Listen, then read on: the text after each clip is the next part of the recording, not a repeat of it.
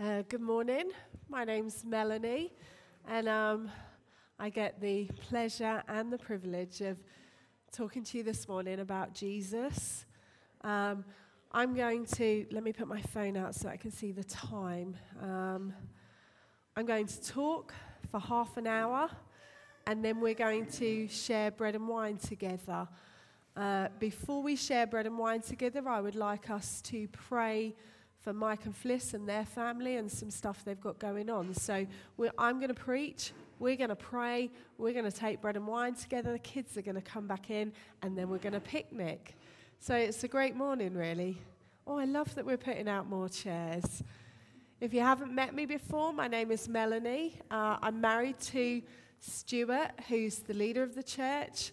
I'm a mummy of two wild and wonderful little boys who are called Levi and Asher. Levi is four and Levi is two. I spend most of my time taking care of them and training them and developing them into mighty men of God. Um, and I spend a bit of my time uh, doing church work. I look after the kids' work. I preach a little bit. And I do anything else really that Stuart says, Can you have a look at this for me? So I wouldn't say I'm his PA. I would say that I am his partner in the mission, really. So he would probably say I'm his PA, though. So um, you heard it here first. That is not who I am. Eating with Jesus.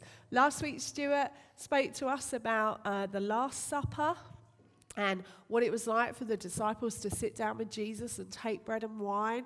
And we had a table laid out that was very rustic and farmhousey looking and chunky pottery. And this week we're looking at the wedding feast, so our table looks a little bit different. And we will be lavish this week with the wine. So when we take communion, my expectation is that we'll have a big old glug of some very nice red wine. The one warning is my wedding dress is standing up here. If you want to see a grown woman scream and cry, spill red wine on my dress, okay? Uh, this morning, my boys have both gone up to it with hands with bits of chocolate muffin on and gone, Oh, look at your dress, mummy. I've been like, uh, So there is no chocolate muffin on it yet. I would like there to be no red wine. Uh, for most of you, you'll have been to a wedding, so raise your hands and wave at me if you've been to a wedding before. Raise your hands and wave at me if you went to your own wedding. Lovely.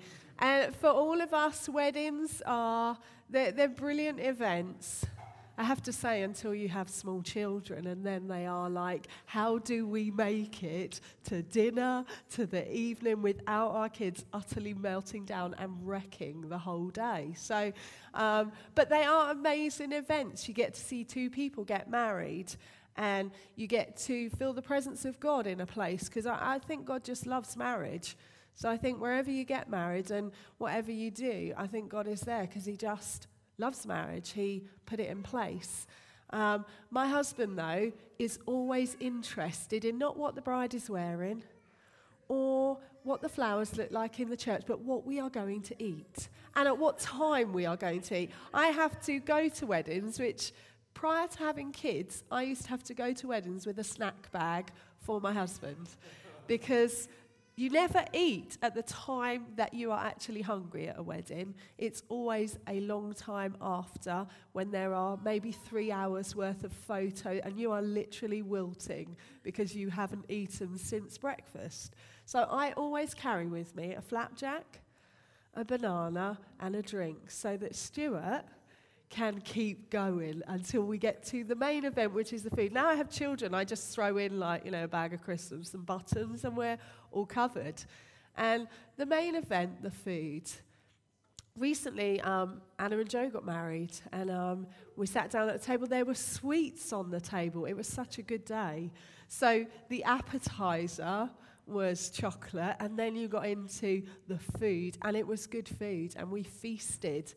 Uh, we went to a wedding which was a Sri Lankan wedding, a friend of mine, and they'd uh, flown in caterers from Sri Lanka. And my goodness, it was a sit down for 450 people. It was It was outrageous. What we hadn't worked out is every time you finished what was on the table, someone appeared and refilled it, and they only stopped when you stopped. So we, in the starter, we were just thinking, wow, this is amazing. Kept going. Then we worked out if we just keep eating, they are just going to keep filling. So at some point, we just kind of pushed our plates aside and the food stopped appearing. Lavish, beautiful, amazing food. At, at myself and Stuart's wedding, we had been to lots of weddings, like you do when you're around lots of people in their 20s and 30s and 40s. You go to lots of weddings. So we've been to lots of weddings and eaten lots of fancy food and some food that we'd not really liked. And so we were like, actually, what we want at our wedding is we want we want meats and salads and cake. I wanted profiteroles. I wanted pavlovas.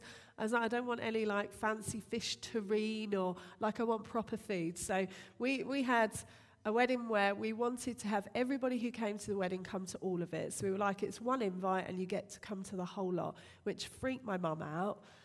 And we were like, actually, this is the kind of food we want, and we want it to be a banquet. We want not to run out of anything. We just want it to be over the top, yummy food that people can just keep eating, eating, eating until they're stuffed.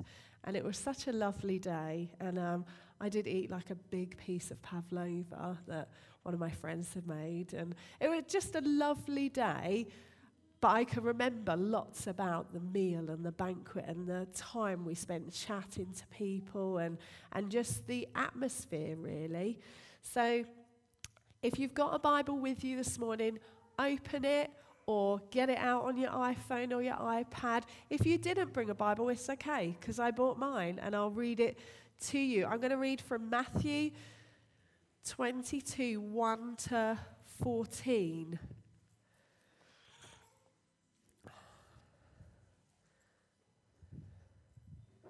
Matthew 22, 1 to 14. This is where I look at it and go, is this the right story? Yes, it is. Good.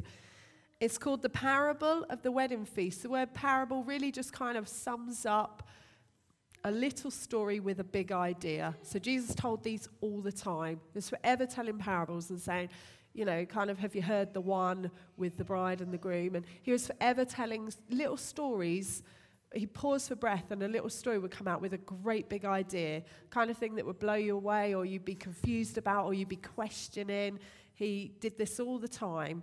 Um, I'm convinced it's why we love stories because something in the heart of God has just put that in us. That, that our kids just love to hear stories, that we love to hear a good story. And again, Jesus spoke to them in parables, saying, The kingdom of heaven may be compared to a king who gave a wedding feast for his son and his servants, and sent his servants to call those who were invited to the wedding feast, but they would not come. Again, he sent other servants, saying, Tell those who are invited, See, I have prepared my dinner, my oxen, my fat calves have been slaughtered, and everything is ready. Come to the wedding feast, but they paid no attention and went off, one to his farm, another to his business, while the rest seized his servants and treated them shamefully and killed them. The king was angry and he sent his troops to destroy the murderers and burn the city. Then he said to his servants, The wedding feast is ready, but those invited were not worthy. Therefore, go to the main roads and invite to the wedding feast as many as you find. And those servants went out into the roads and gathered all whom they found, both bad and good. So the wedding hall was filled with guests. Where I would like to stop is there, where I must continue is here. So, but when the king came in to look at the guest, he saw there was a man who had no wedding garment. And he said to him, Friend, how did you get in here without a wedding garment? And he was speechless. Then the king said to the attendants, Bind him hand and foot and cast him out into the outer darkness. In that place there will be weeping and gnashing of teeth. For many are called and few are chosen. The story says that the king is ready. We're to believe in the story that basically the king is God, that basically the king is the father, that he has set before his people a wedding feast. And when you skip to the book of Re- Revelation and you read about what John saw when he took a peek into heaven, you can imagine that this feast was lavish, that this feast was over the top. You can imagine that every detail had been looked into, that, that the food would have been delicious, that the smell would have been outrageous, that the wine would have been the best, because we're talking about God. And we're talking about someone who doesn't mess around. He's not a God of cheap and cheerful. He'd not shop in Aldi, even though that's where I shop.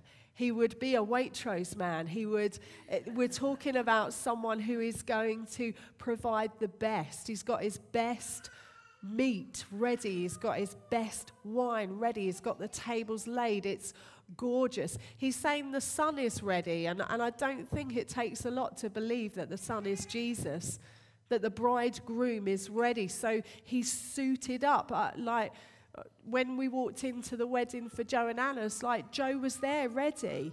He wasn't like with his hair all scruffy and his shorts on and like his, you know, Superdry top, just like sitting around. He was dressed the smartest I've ever seen him. Amazingly looking like sharp and ready and waiting. A groom doesn't arrive at the church and think, well, I'll take a shower now, I'll just grab any old clothes that are off. The, a groom is ready. And this story is saying the son, Jesus, is ready. He's dressed, he's, his hair's done, he's prepared, ready and waiting for his bride. And the feast is ready. The most amazing food laid out before us, the most lavish, over the top, gorgeous smelling food laid out before us. And it's all ready and waiting. And the kind of question that goes out is why isn't that room full of people? Why aren't they queuing at the door? Why aren't they clambering to get in? Because the King of all kings has prepared this feast. The King of all kings has laid the table. The King of all kings has his son ready. He's already sacrificed the meat that is there, ready and waiting to be eaten. So when you read the story, the questions that you want to be asking is why are people going back to work? Why are people too busy? What, like, what's going on? Why are they too busy doing something else? Why are they too preoccupied? Why are they too important, too religious, too, well, stupid to realize that the king has laid a feast out? In the story, we're to believe that, that it, he was talking about the Jews the chosen people, the Pharisees, the, the, the, religious people, the ones who walked around looking like they had it all sorted and they read their scriptures and they knew everything and they understood everything. And they were so clever that over and over and over and over again they missed the Son of God.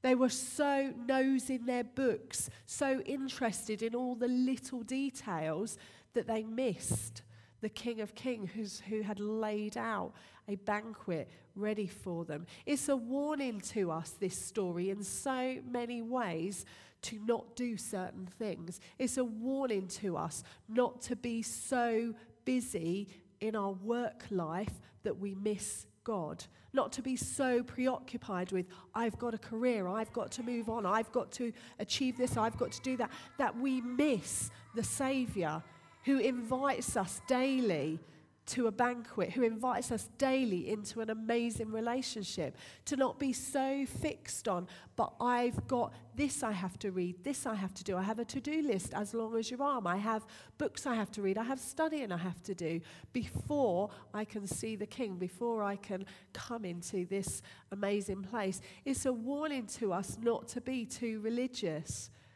that we're saying, oh, oh no, God, I do it a certain way with certain things in a certain place, and I can't possibly encounter you here in my workplace. I can't possibly see your kingdom come in my school, in my college, in my home, because surely I have to do that in a proper place, in an appropriate place. It's a warning to us not to be too busy, too important, and ultimately too stupid that we miss the King of Kings invitation. And I think if you're a Christian in the room, you get that invitation daily to come into what can only be described as a wedding feast, to come into the best stuff possible on a daily basis, to not just go to work, to not just look after your kids, to not just go to school or go to college, to not just live a mundane life, but to actually go as if you're part of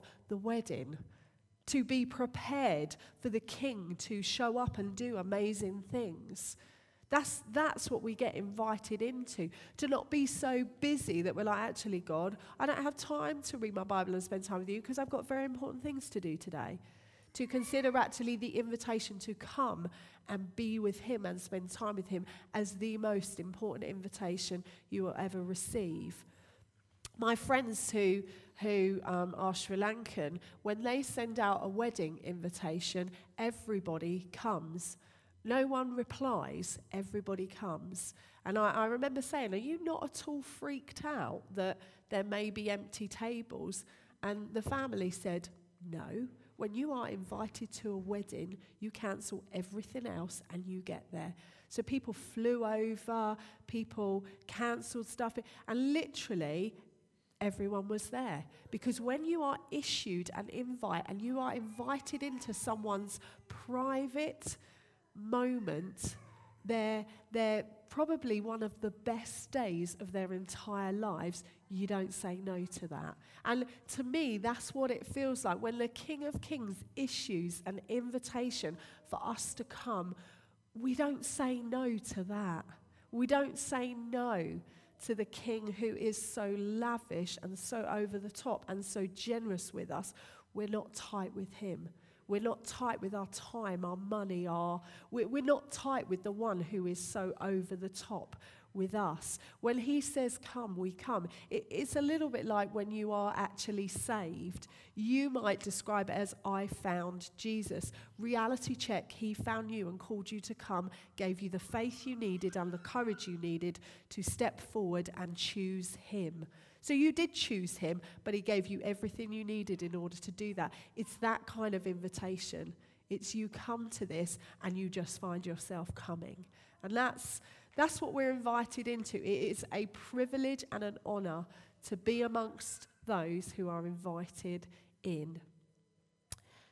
You then find this, this nightmare scenario, really, where I, I don't imagine that Philip and Wendy got to the wedding day of their daughter Anna and thought, when they open the doors, no one's going to be there and no one's going to walk in? Like, can you imagine that? Being a parent, swinging open the doors, and not a single person that you've invited walks through them and there is no one. The car park's empty, the church is empty, the banqueting hall is empty. You have all this food, you've spent all this time, you've been lavish, and no one is there. And what the king does in this story is he says, All right, go and find me some people. I will not have my son turn up to this. Go and find me some people and go anywhere Go into the streets, pick them out, call them to come. Bring them in, fill the tables, fill the chairs. Make sure every seat has a person in it. Make sure every plate has someone eating off it. Make sure when my son walks in, this place is heaving. And that, that is how we get invited into the king's table. It's outrageous. I, I, thought about it this morning. I got saved when I was in my early 20s. Um, and it, it is outrageous to me every day when I get up and think I was invited into a relationship with Jesus, with my Father who's in heaven, who made the entire world. He personally said to me, Now you come. And I found myself in my early 20s going, okay then, and coming, and having to change my whole life around because actually it wasn't anywhere near decent enough to stand before the King of Kings. But him saying, That's okay, come anyway. Come as you are. Come dressed as you are. Come swearing as you are. Come mucking about as you are. Come, and I'll clean you up and sort you out. And I stepped into a place that was set out like a wedding, that was beautiful and lavish and over the top. And I, quite frankly, looked dirty and spoke differently and dressed differently and could not even imagine how Jesus could find me acceptable to be a part of his party. I wake up every day and don't understand that. And, and most of you look at me and you think, oh, you're quite nice. I literally, I remember saying to Stuart once, if you'd have met me in your early 20s, you'd have never have asked me to marry you. You'd have never even liked me. And because actually, lots of stuff about me was just not nice and needed a savior and needed someone to sort me out. And so I came just as I was, off the streets into the banquet. That, like, that's what it looks like. That's what church should look like. Off the streets, into the banquet, aware of the presence of God, my whole life starts to change. And I start to realize that these clothes are no good. So Jesus says, okay, have these brand new ones. This attitude is no good. Okay, have this brand new one. That filthy language is no good. Okay, have this brand new one. Like everything starts to alter. This wedding hall was full, but not full of people that you would have expected to be at the wedding feast of a king. So they would have just walked around going, Can you come? Can you come? Can you come? So you know you would have been like in your in your boyfriend cut jeans and your t-shirt with something, you know, ridiculous written on it and your sunglasses in your hair and your flip-flops on and and you would have been invited in to something outrageously lavish and outrageously over the top. If you've still got your Bibles out or your phones out or your iPads out or, you know, your whatevers, can you turn to Revelation 19? If you don't, I'll read it to you.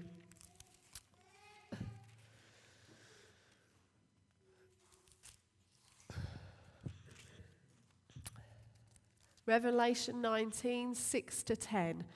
So, this is a little foretaste of what it looks like at the end of time. It's a little glimpse of heaven, Revelation. It is beautiful and terrifying says this Then I heard what seemed to be the voice of a great multitude, like the roar of many waters, like the sound of mighty peals of thunder. So if you think it's noisy in here with 20 real life wild kids running around, you wait till you get to heaven. That is, there is going to be noise there like nothing else. Personally, I think God is being kind to us and getting us ready. So he's allowing us to have some of the most outrageously loud and energetic children that he could possibly find on the planet so that our ears are ready for what is to come.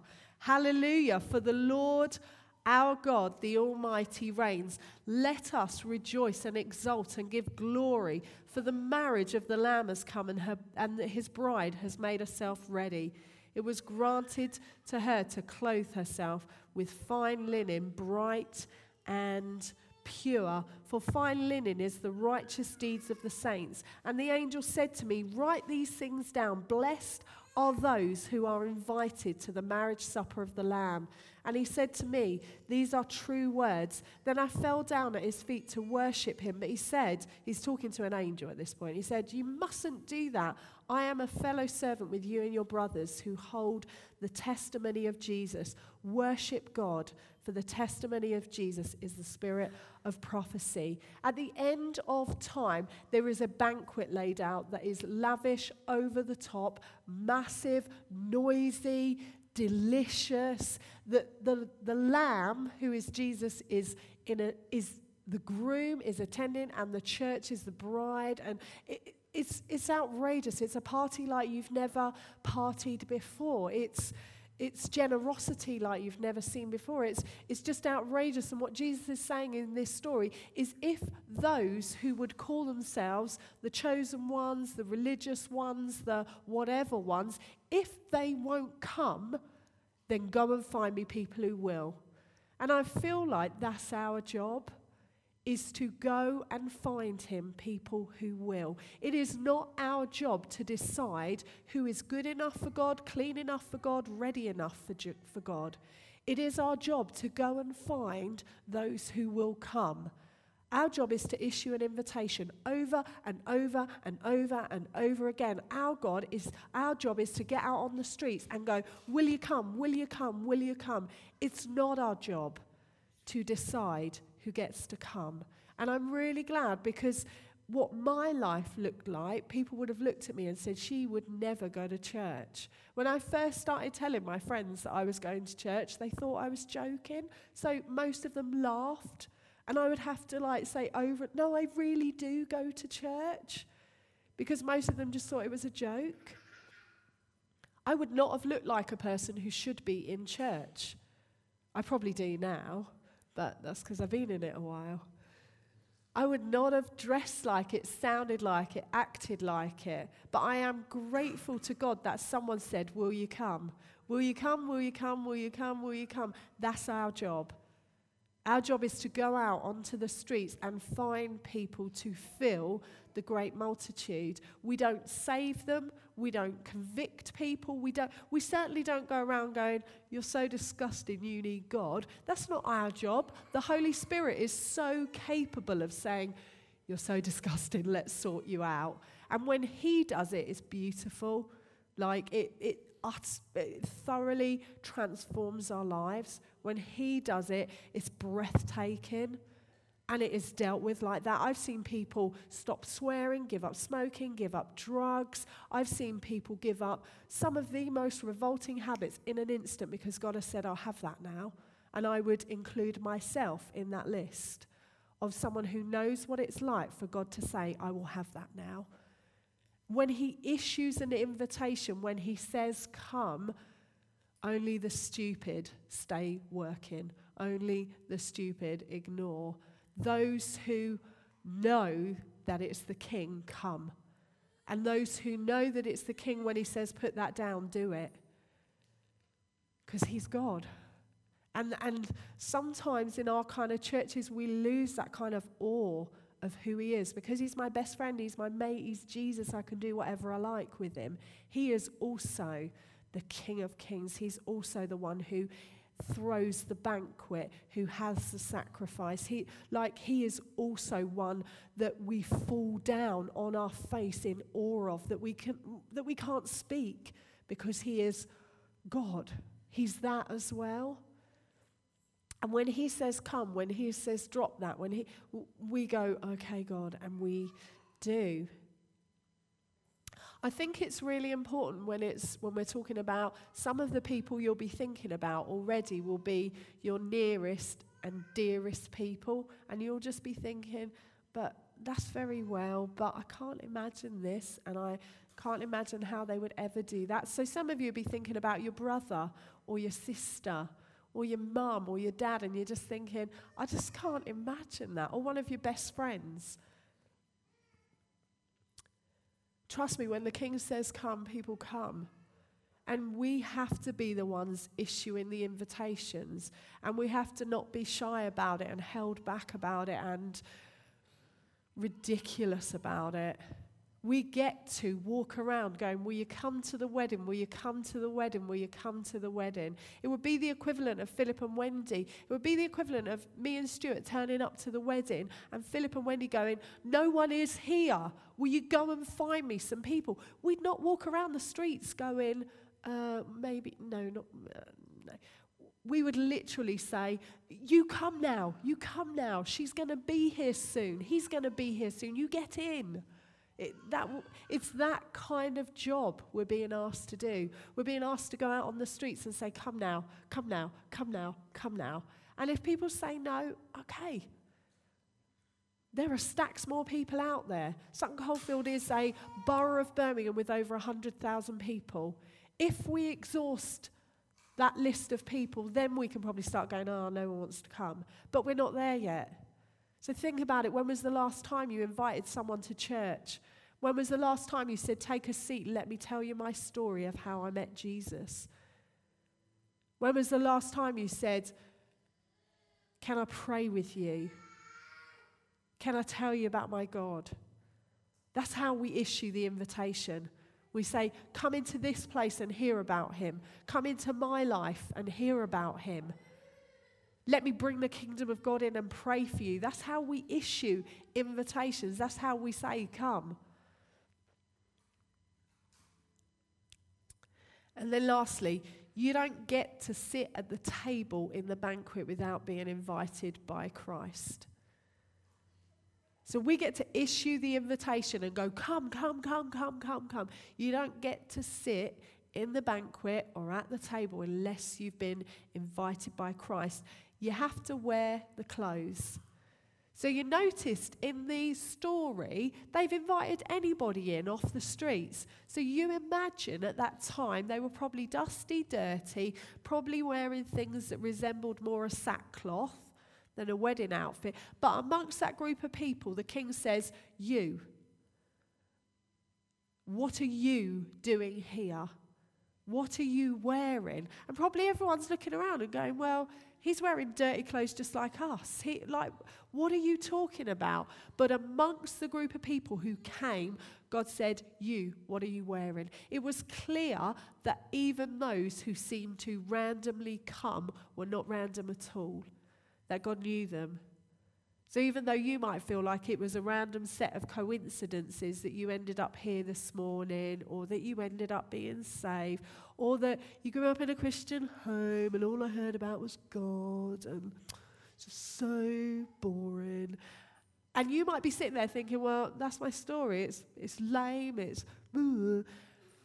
It is no random coincidence that anybody gets to sit around the table with Jesus. You're there because he knows your name. You're there because he called you. You're there because when he issued the invitation, be it through a random person who came up to you in your street or your mum or your whoever, you came. But it is also clear that some people have not come dressed right. So when I turned up to my wedding, I wore this. Oh, I lit, oh, I just love it. Um, I wore this. Hang this on the back of my door in my bedroom. I like to be reminded regularly of a beautiful day that transformed my life. I like to be reminded of my friends and family who were with us, of the presence of God that was with us, of the food we. I just like to be reminded. So it sits on the back of my door. My boys chat about it. Levi's always saying, Oh, I love your dress, mummy. I used to put it on regularly and just kind of walk around the house and then take it off and hang it back up again. It's the most fun ever. If you've not done it for a while, get your dress out, walk around. It's great. Uh, I've never really been a Disney princess kind of a girl. Like when I was little, I always thought I wanted to be a boy. So to wander around, like, I, I just pretend I'm a Disney princess. I'm probably going to go home later and stick it on. When I turn up to my wedding, I wore something like that. I didn't wear something like this. When you turn up to weddings, you know, outcome, I don't normally wear dresses. Joe and Anna's wedding, I wore a dress. You know, I normally the legs are in slouchy jeans or slouchy cut-offs or, you know, you wear stuff that that's says, I'm doing something special, I'm doing something different, I'm clothed differently. And the Bible says that when you are saved, you wear stuff that, that sets you apart, that clothes you, that makes you different. In the book of Revelation, it's described as kind of garments, white linen garments that the people are dressed in, like head to foot. I don't imagine in heaven we're all going to walk around like, you know, angels in white robes, literally. It's a picture of people who look different, who've been cleaned up, who, who know what it is to have their sin washed away. It's, it's a picture of, of purity, of righteousness, of they looked different. In the natural, like, like you're all dressed nice this morning, but, you know, I have to be honest, it doesn't look like anybody apart from, you know, a few have made a big effort. You all look nice. what Jesus is talking about is white robes that set us apart. Not literally that we would walk around in these white robes, but that we're dressed in salvation that sets us apart. That in a room, you'd be able to see these people spiritually. You'd be able to know, I bet they're a Christian. That in a workplace, you'd be able to scan it and go, he's the most loyal, generous, hardworking person in this place. I bet he's born again. She's the most encouraging, uplifting, outrageously generous mummy on the playground. She never gossips. She walks away from it. She shuts it down. I bet she's a Christian. It's those kind of clothes. Their kindness and generosity and beautiful with how we speak. And it's the kind of things that if you were a boss, people who would work for you would think you were fair they would think that you were generous and kind and that you wanted the best for them, not that you worked them to the bone and that you drained everything you could out of them and then sent them out the door and said, off, off you go and I'll pay you rubbish. It's the kind of clothes that when people look at us, they go, woo, they are different. When Jesus walked around the room, he knew there was someone in there who was not wearing the clothes. And I would say to you today if you are not saved, if you are not born again, do not turn up at the wedding feast and wing it. Do not walk in in your slouchy jeans and printed t shirt and hope that your good works or your good deeds or your prayers by your bed at night time are going to be enough. Do not do it make sure when you rock up to the wedding feast, you are wearing the clothes of salvation. Jesus himself said, in order to enter the kingdom of heaven, you must be born again. So you must repent of your sins. You must thank Jesus for his sacrifice on the, sh- the cross. You must accept him into your life. You must take on board eternal life. You must be dressed in something different. And that doesn't mean that you can't wear the kind of clothes you like wearing. What it means is you are dressed in God, you are clothed in Him. You look different, sound different, but you still walk around like this. If your name is not on the list, you're not coming in. And that's, that's the reality. And we have to be clear about that with one another and be clear about that when we are communicating the gospel to our friends. It is a gospel of love, but because love is. So I love my boys outrageously. I literally, my heart hurts sometimes. I love them so much. Um, but I would not love them properly if I did not discipline them because these things all come together. I would not love them properly if I did not warn them, if I did not train them, if I did not. So love, love is not just lots of hugs and kisses and rubbing your belly and saying you're race and fantastic. Love is also saying, don't do that, stay away from that. Love is also that behavior is unacceptable. That's love too. And it's, it's the best kind of love. If you've been loved by that, like a pet, if you've been parented like that, you will know it is good kind of love. I had a friend growing up who, her mum and dad, we always went to their house to have parties because her mum and dad didn't care. They worked crazy hours and they had a great booze cabinet. They worked crazy hours, they would go away at weekends. Their house was the party house. And we all thought it was outrageously good. My parents, my mum, wanted to know where I was all the time, who I was with, what I was doing, which I just thought was such a bore. And I thought, like, basically, she hates me, wants to spoil all my fun. My friends, we were all jealous of this girl. Until one night, I remember her saying, I just feel like they don't care. Well, I never felt like that. I knew my mum cared, man. I knew she cared enough to ground me regularly, to, to discipline the heck out of me. I, I knew she cared. I never, I've never doubted that my mum loved me or cared for me. I knew it. I knew it in her love, her action, her discipline, her words. I knew it. I still know it to this day. This girl didn't know it. And what we thought was brilliant because she could have this wild time, she lacked love. And I know that now as a parent. When God loves us, He disciplines, He provides for us a framework that, that there will be things that He said that is unacceptable and that is good. Salvation looks like that. It looks like us repenting of stuff, taking on board the things that He challenges us about, that He says that has to go now. That can't stay anymore. Salvation is outrageous. So the king is ready, the son is ready, the feast is ready. Are you ready? Are you ready with invites? Are you ready to issue the invite? Are you even saved? Like, if I can make an appeal this morning, for goodness sake, get it sorted out. If you are sitting here not saved, sort it out. Come before the God of the universe and say, okay, I'm ready now. I hear your invitation and I will come. And I will eat your food and I will drink your wine and I will wear your clothes and I will do things your way. And I can promise you that it will be the hardest decision you've made and the best. It's what someone told us when we went to get married. They said this will be one of the toughest journeys you ever go on and one of the best. They were not wrong. Salvation is the same. One of the toughest decisions and one of the best.